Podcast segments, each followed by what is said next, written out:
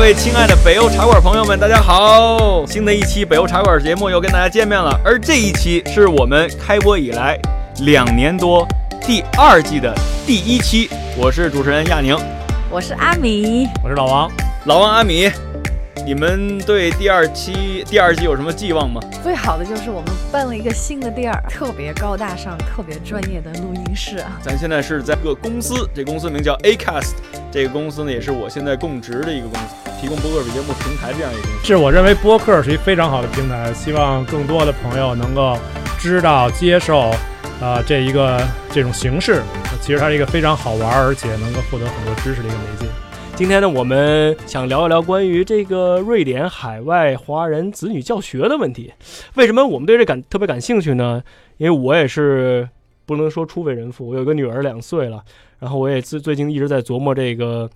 如何让自己的孩子能够说一口流利的中文，并且领入领他到呃阅读中国的这种古典呀、背诵唐诗啊等等。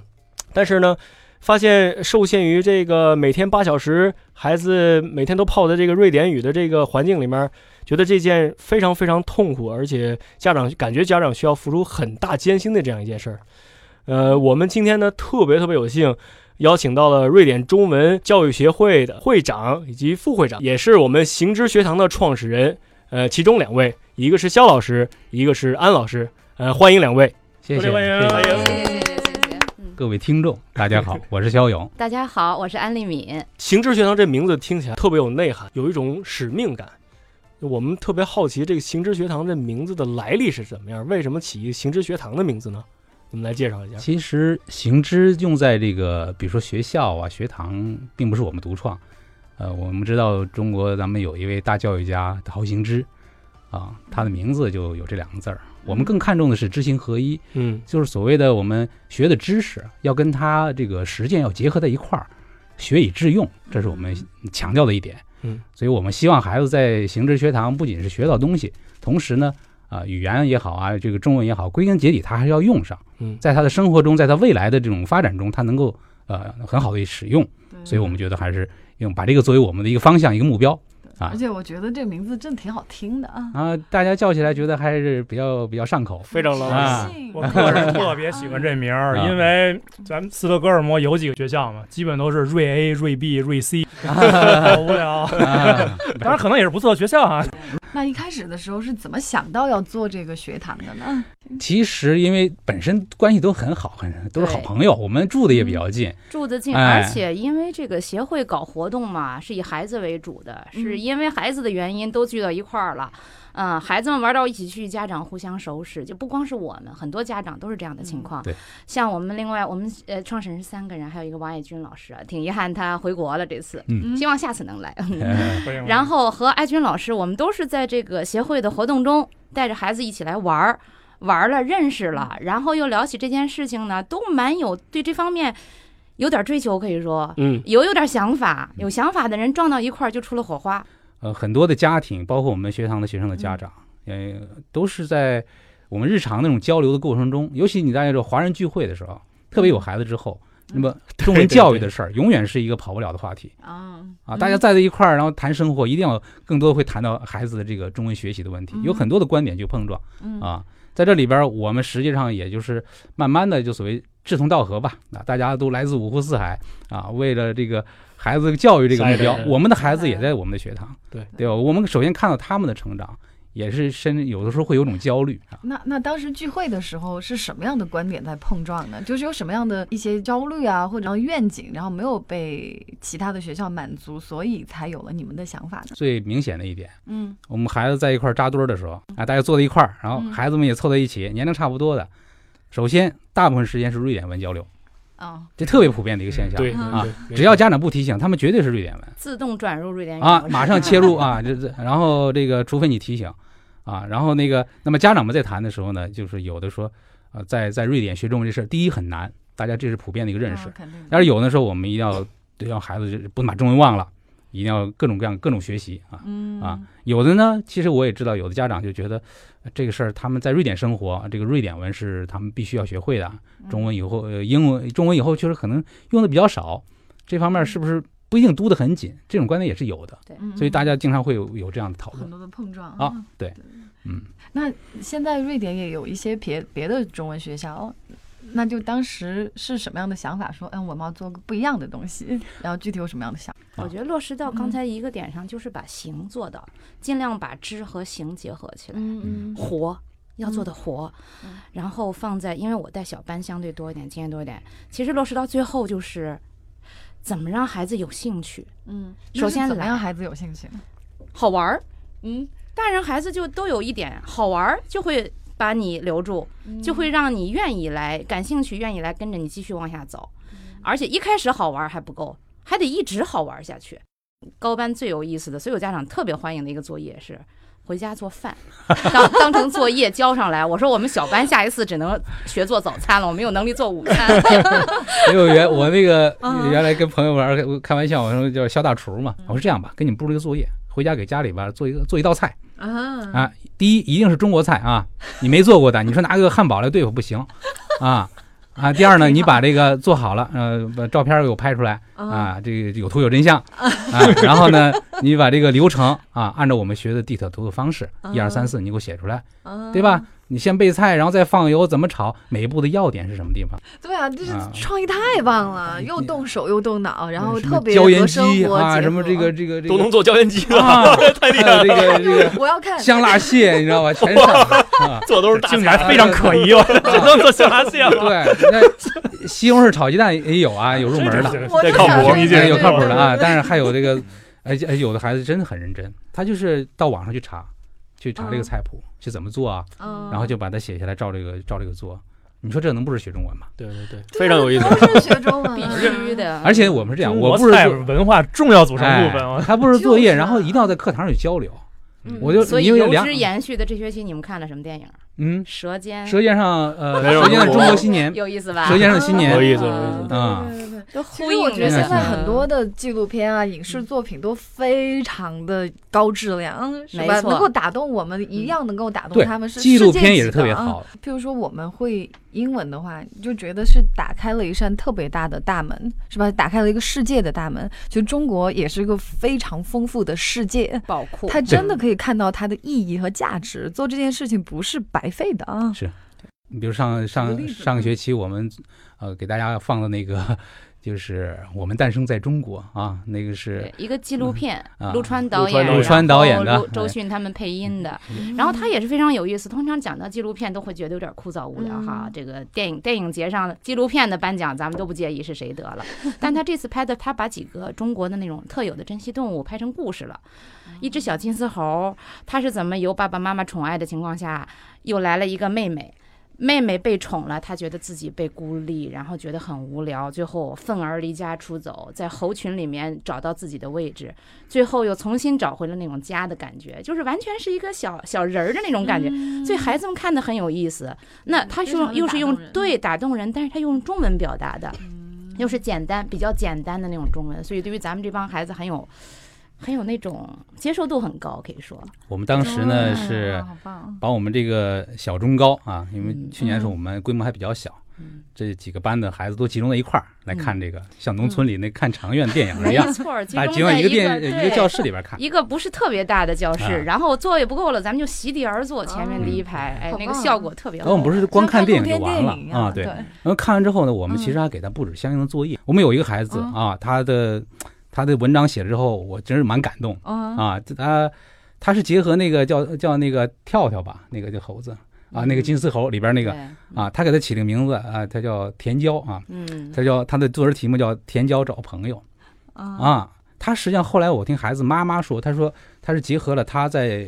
六七岁的时候到瑞典来之后，因为他刚开始参加这面的学习呢，环境很陌生嗯啊，孩子有一点点内向，就觉得这面环环境很难接受，嗯，他其实很害怕。就是在一开始肯定的过了呃过那么一段时间，其实蛮艰难嗯。他看了这个片子之后，其实受到触动，把自己的这个经历跟那个这个片子里边这个金丝猴的这个经历，他把它融合在一块儿，写了一个有非常好的共鸣了一个嗯一个童话故事。嗯原来他真的是写的蛮少的，这篇作文他写了有一千多字，我看了之后我，哇哎我非常感动我也特别感动，特别感动哇然后去年底的时候，嗯我哦专门把它推荐到参加这个十八次这个世界华人作文大赛里边儿，作为嗯我们学堂五篇作品里边儿的其中一篇啊哦，，我在给他推荐意见里的时候把这个背景写进去了。嗯我觉得孩子在这里边收获的不仅说他是作为我们课堂，他他练习了写作，嗯他实际上怕把他自己的可能感内心受深处曾经啊、比较脆弱的一方面，嗯他用这种这种拟人化的手段把它还原了，对对对他自己自己对是一个是一个提高，对我而所以且印象我特别深。而且对他自己的心灵也是一种疗愈，嗯，哇，特别有非常好意义啊嗯、啊！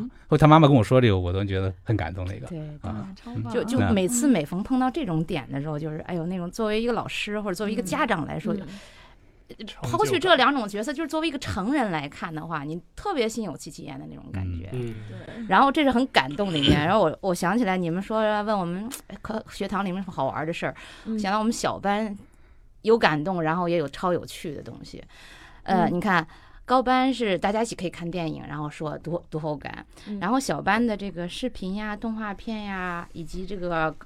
歌呃怎么说歌曲，嗯不仅限于儿歌，因为通常好像觉得教这个小班或者中班啊，咱们唱唱儿歌啊之类的，嗯其实有的时候孩子接受能力远远高于我们所啊认知那种东西。比你预期的要好很多，嗯没这是有错的那他们唱什么样的歌？啊呃，那最 popular 的是是什么？那个那个 TFBOY 的那个左手右手，那啊简直不用说了啊！ 这个从这哎特别接轨，你不觉得吗？嗯因为之前像我女儿，她是在瑞典出生的，嗯然后回国了，每年夏天回国一次，然后每次都有这种非常新的日偶像新、团体， 非常日新月异的这种爆炸性的这种提升她的中文水平。然后回了国就开始粉这个 TFBOY，然后重点是去年很有意思，我坐在回呃出租车上，她就给我讲，哎妈妈，我刚听一首歌。然后就跟我魔音绕梁的就就就唱了一句嗯，好想你，好想你，好想你，好想你。嗯后来我被他唱的，然后我基本上我都会哼了，我就回去找，哦，这是谁谁谁，还是个马来西亚的一个华裔女歌手唱的，嗯就歌就叫名字就叫好想你。然后呢，在咱咱们这个儿童这个，我带着孩子们大家唱合唱队的时候，有经常唱一些咱们小那儿歌吧，嗯觉得好像有的孩子唱唱就有点不那么带劲了。嗯，那我就顺势，当时我就为了调节嗯气氛，嗯我就把这首歌拿，这首歌前面。不会，后面也不会，我就会唱那 一句。那安老师的好处就副歌在于非常极致歌王，我就把这首歌给他填词稍儿微了哎填填词什么的。 太牛但了是他那一句也非常，就是特别容易上口。嗯朗朗上口我好想你，好想你，我是真的真的好想你，不是假的假的好想你。然后我在在那声情并茂的，当时就是线极致一抓来，我的天！就底下那帮孩子猛然就像疯了，就感觉不一样了。嗯刚才可能在唱采蘑菇的小姑娘，那小姑娘都很带劲，小男孩就啊采蘑菇的小姑娘，啊哎，对，愿我理你的唱唱，不愿理你嗯的旁边就开始打打闹闹了，有可能。能我当时是为了抓住那几个嗯小猴子，呃然后这么一唱，哎，那几个小猴子特带劲，就是完全不是你想象的。嗯大人经常觉得，哦呦，这个一定他们喜欢，往往他们不喜欢，就是你都得拿来嗯试。就这首歌是最典型的一个例子，所以后来啊我就给他们，甭管上课呀，或者带他们搞活动，你不用仅仅限于啊，这是给孩子唱的，要唱嗯呃，采蘑菇小姑娘要唱小小蜗牛，要唱两只老虎， 不仅限于，是然的后拿来大人的歌儿，我现在一时可能有点抓不来，就比如那这好像个真的好有今用嗯年我们打断一下，就是我们在呃年初的时候啊，我们做第二届春节晚会，我们学协会的第二届嗯春节晚会。那么在之前，我们其实在，在课堂上，我们有意识的组织孩子学唱了几首中文歌。嗯，嗯你能想到是什么歌吗？大海啊，故乡，我哇，让让让我们荡起双桨嗯，啊！嗯嗯然后一开始呢，就是我是在我们高班里来来做这个，我们两个高班呃那一块儿，一开始我说咱们今天学首歌啊，哎一说学歌啊，嗯好像是不讲课文了，觉得有劲哈。啊歌词一发，这什么呀这个啊这就就什像么呀刚啊才你们俩的表情啊！然后那个就发下去，我说咱们听一下听一下这个录音啊，但是我也能唱两句啊，然后就带着他们听着唱，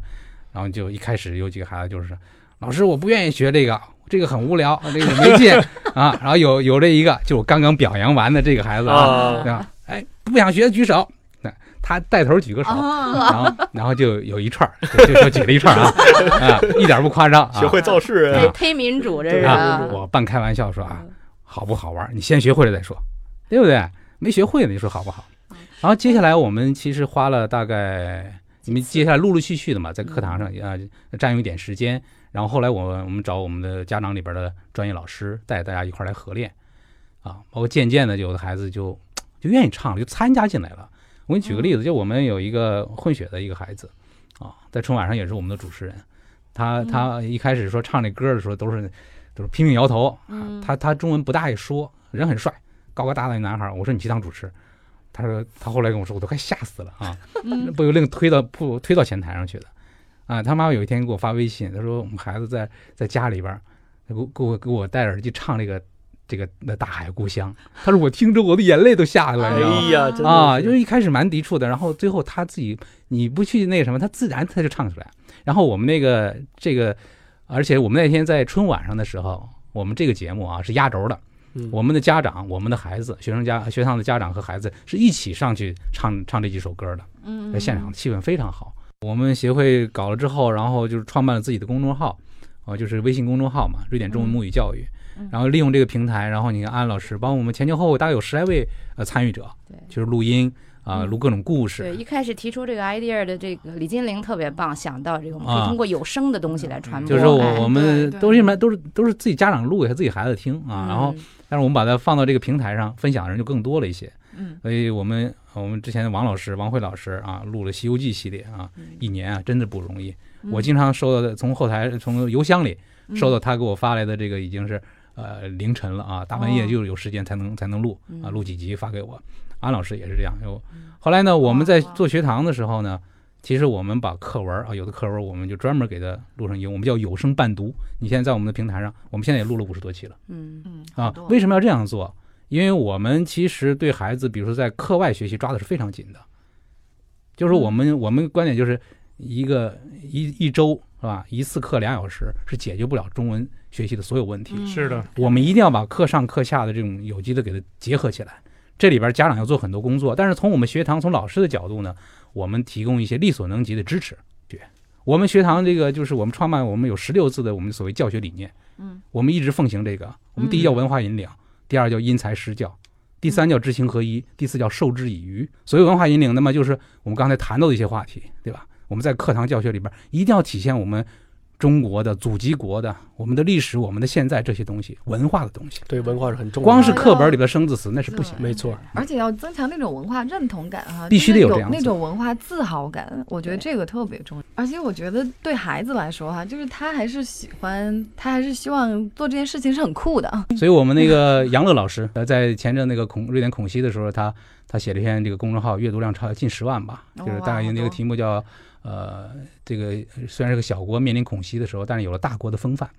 我可能嗯看可能了很多人看过这这个篇文章对，的他是我们中班的老师嗯，啊，他就非常就是呃。还爱爱教学啊，他自己跟孩子说，我就觉得跟孩子讲说为什么要学中文？他说中文很酷啊，就是你刚才说的这个观点啊，嗯，有意有意思啊我，觉得这特别重要。别人都不会就你会，你难道不酷吗？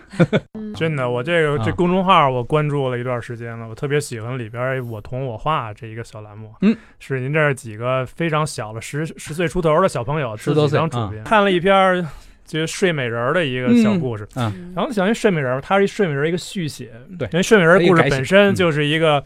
我理解大概是一个呃，公主被王子救回城堡里，幸福快乐，永远在一起，嗯就完了嘛。嗯那小孩非常有意思，他就他是从这个这个时间点继续写，嗯他就写他他写将来这公主可能不是很开心在城堡里， 嗯，她这生活可能觉得被拘束了，嗯更喜欢曾经那种自由自在跟仙子一起生活。然后有三个仙子又去邀请她，或者是用某种救她出来，嗯到一个小屋里继续生活，对真我觉得棒特别有意思。看这个，大家都知道写这个东西，很多家长给我反映说写是最难的嗯，对啊、嗯啊，这个也不是家长反映了，就是肯定呃是有最难之前有一个太难那个统计数据，在海外的这个华裔青少年里边儿，就是能够很自如的运用中文写作的比例不到百分之二，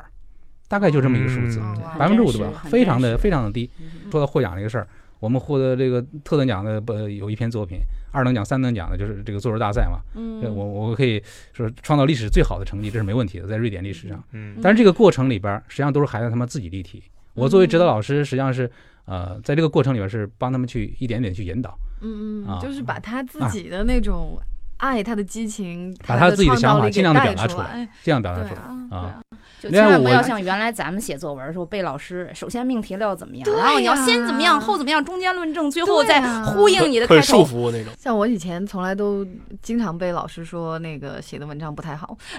然后后来到了瑞典，经常跟我朋友汇报我这边的生活啊什么样的，然后我觉得还是还是好像比较可以写故事的，但是一定是我自己的故事对，如果是别人老命您题的，老我师以一定前写不出教来教你没什么样作文错是吧？那个，比如嗯比如就我们经常过就会写我们的我的妈妈、我的父亲是吧？嗯我的同桌啊，有意义的一天，对， 一件好事儿。所以最嗯后逼得大家都去到网上找范文。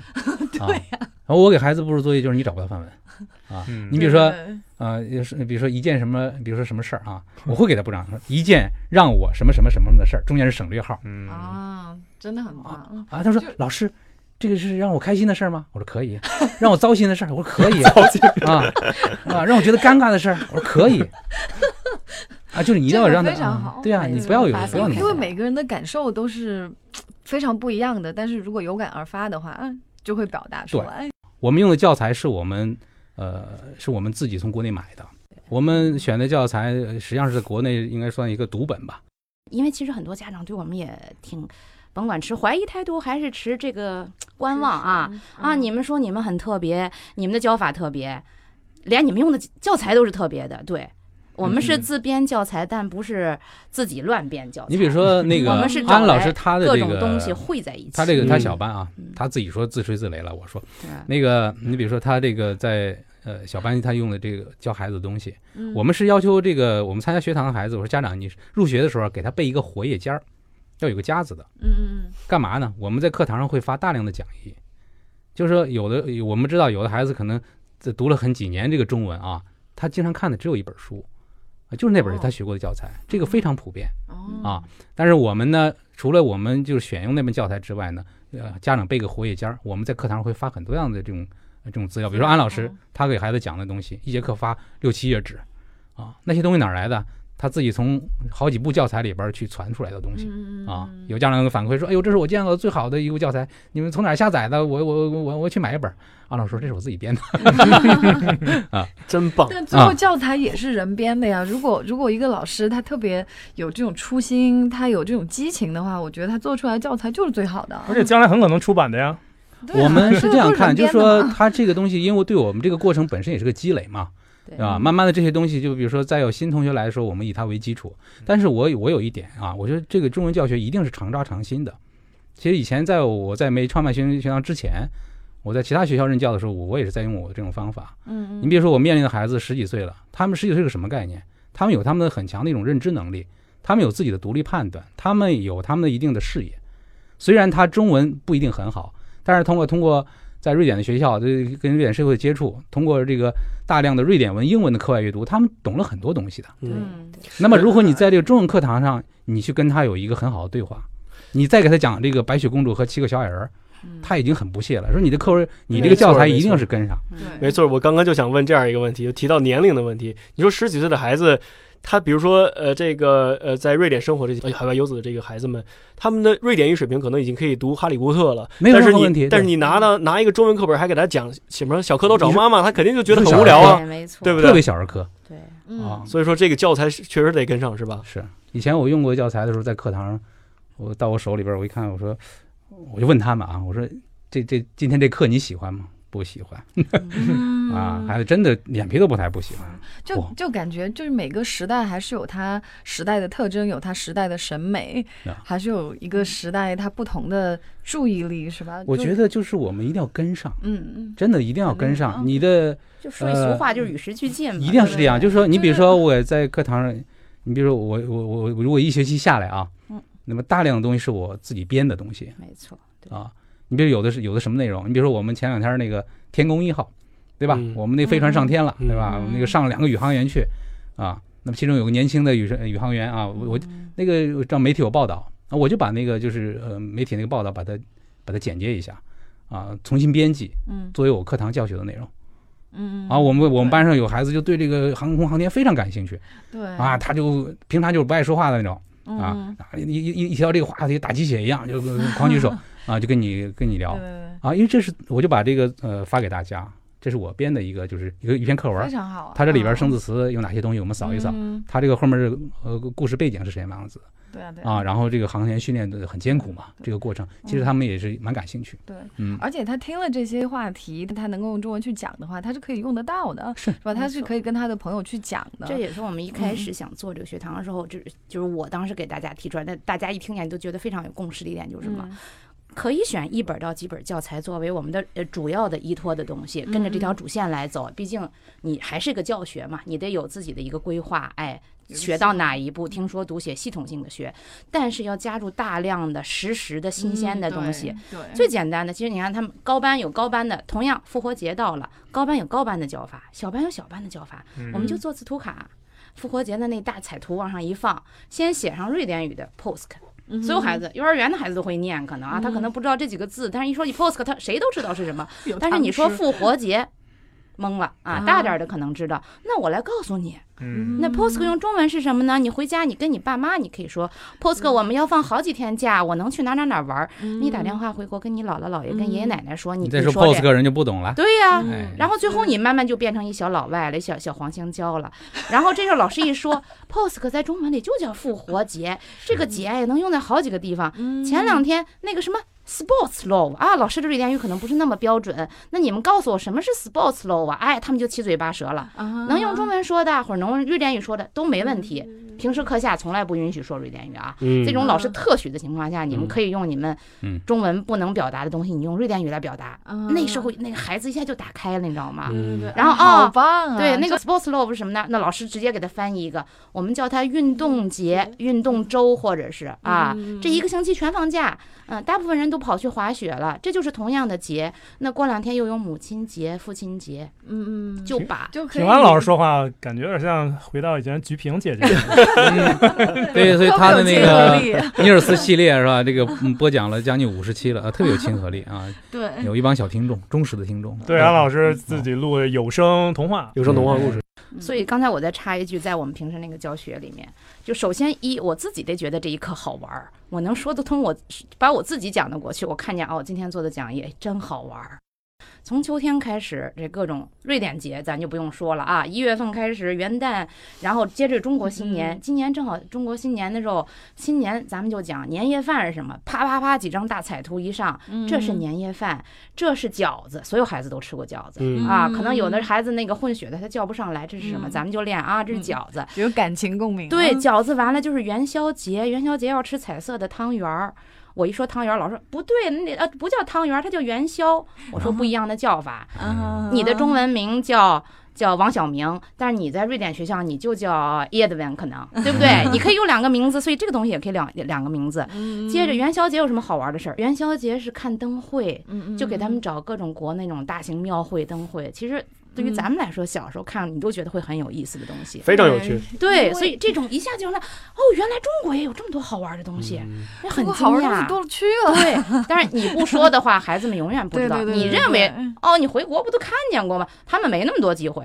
他冬天回去了，他就不知道夏天中国是什么样子，对不对？我就对感我感觉形式学堂啊，就是教的是一种文化，它不仅仅教的是书本上的知识，它通过知识渗透一种中国文化，没它错，给学生打开一扇窗户，打开一扇门，然后让大家关注的是中国的文化。中我文只是一个们载体。我们努力在做这一点，嗯，因为说实话啊，我觉得它是个趋势，它不是我们独有的。我在这里不吹我们，这不是我们独有的嗯啊。我们很多在海外的这种华校啊，包括世界各地的，包括在我们瑞典的，很多很好的老师都是会都会有意无意的，或者是很很主动、积极主动在利用我们的课堂，利用我们的三尺讲台对。啊，然后呢，把我们的文化的这个呃东西、历史的东西啊嘛渗透到里面去。只有只有这样，才能催生出孩子学中文的这种持续的这种兴趣和动力对，啊。嗯，所以说不能肯定的啊有的说说有有家长会问我嘛，说你们用什么教材？我们会跟他说啊，教材只是一方面，呃，我们选的教材当然是很好的，里边的文章很优美，嗯文字很好，嗯啊，就孩子读起来他。首先，他没有那么多所谓政治性的东西，没有，嗯，啊，就是他很放松，他会当一篇美文去学，对，同时有美在里面，对，有美啊，让人感到中文的美嗯，啊。同时所以呢有时，候我跟有的家长直接，他们对咱们的教材还不是特熟的时候，啊我说我就一句话给你概括，就是像咱们小时候拿《一千零一夜》给我当语文书，我得多高兴啊！对嗯呀，我不是读的的那个，呃，前三篇古诗，后三篇是那个记叙文什么的，让我分分段儿，前三后啊， 我段落都大意头都大了是。你就想象你拿《一千零一夜》来当语文书讲，太有意思嗯了。所以我们对当时啊选这套教材，我们自己看了都爱不释嗯手的，嗯啊，很有意思的小故事一个个都是。另外你利用嗯各种各样的呃这种契机，对吧？嗯你去给他们去讲跟我们文化有关系的一些东西对嗯啊，比如之前我们搞过，比如我们今年我去年啊，就上个学期吧，我们尝试着做了做了两次，我们叫做行知大讲堂。嗯我们专门租了一个场地嗯啊，呃百十人的一个场地，我们请了一一我们一个好朋友啊，呃，讲讲音乐，讲古典音乐都是非常专啊业的专家们，嗯也对对都是对啊，一小时四十分钟，中间没休息啊。嗯哇，我们这个小班的课啊，啊， 小班中班课经常是上三十分钟到四十分钟要休息五分钟的，嗯，一下 下来，让孩子没跑天哪，啊一，小时四哇而且好棒啊后来下来好多孩子说，哎呦，好好有好有意思。你就这嗯有接受接受我们这么大年龄的报名吗？而且我们开 放的，我完们全家长开旁听放的，啊，完全开家长放旁的听开放的。全都欢迎对大我家们也要去来啊，然后我们第二节课是讲什么？我们有有我们有有我的学生家长啊，他是李佳老师，是我们这个吕瑞的女高音歌唱家啊，郭兰英老师的弟子啊，哇亲传弟子哇啊，，我我是太棒我了！我也我邀请他，我说给我们孩子讲讲中国的新歌剧，讲讲白毛女的故事。他结合他当年的唱段，哎呀，那个李老师那天就随便给你亮一嗓啊，真是把我们绝对看呆了，你知道吧？啊啊，震撼到了，太嗯绝对震撼。另外，他又结合现场的视频嗯啊，对这对个对对话题是有点难，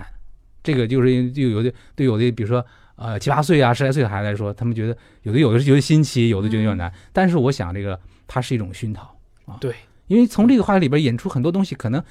呃结束之后就有一个孩子呃魏哲理老师问了好多问 题，特别有兴趣啊，问了好多问题。嗯我有时候就在想啊，我们做这些事情，它总归是是有意义的。可能在不经意的一非常个有意义啊一个点呢，就会打开他的心灵的一扇窗啊！对对，其实最大的意义就是对别人的影响啊，而且嗯你这个是对一个孩子一生的影响。是我非们常我们希望有一种好的影响，所以这这些东西我们会呃在未来的课堂上，包括呃我们都会接着去做。我约了几位家长，明年哦对有一些好的选题嗯，啊我，觉得里非面常真期的待非常好，啊对吧？嗯，因为语言它就是一个很有用的东西，所以不见得要特别的枯燥。 不是为像了语言而语言，对对对，像是像拿我嗯这个来去看别的更好玩、更有趣的东西。对嗯对，特别好，我就完全看到了“用心”两个字。嗯，所以我们对嗯这，个，其实我觉得我们中中国文化肯定不缺非常有意思、非常美、非太常多东棒西的了东西。内容嗯但是嗯对在太但是在国棒了外，我们这一个群体如何把它包装起来，用如何一种形式让孩子能更好的接接受，嗯对我觉得这是需要乐很于多接受心，而需要且很对多心用心来包装它的。对对对呃，我觉得这个应该说，我们有很多家长也给我们这样的反馈，就是我我感觉这就是我很也是呃很很那个呃很由衷的啊，对对我们就是有有这么样一个评价吧嗯啊，这不惭愧的讲，我们这这方面确实用的心思比较多。嗯啊，就是我和安老师基本上我们是我们是还有王王老师，我说我们是把这当个事业去做，对对对，我们花了很多时间和精力的，不是一份工作，啊对，嗯我们希望把它作为一个事业，就是这么短的一个接触，就能明显能够感觉到，觉得我们俩像打鸡血 一样，能感觉到你们的热很情，用心啊，就是能一感觉说到起你这个气就场滔滔不 绝，对吧？有如兴长致高昂江之水。但其实这个气场这个东西是你最不能装的，招这不出里来，面是包吧？含太多的东西了。啊。这期时间聊的差不多了，呃，非常感谢各位的收听，呃，希望大家呃可以在喜马拉雅上继续关注我们的节目，呃，也希望大家呢可以跟我们有更多的互动，在微博和知乎上都可以找到我们。我们下期节目再见，谢谢大家收听，谢谢，拜拜拜拜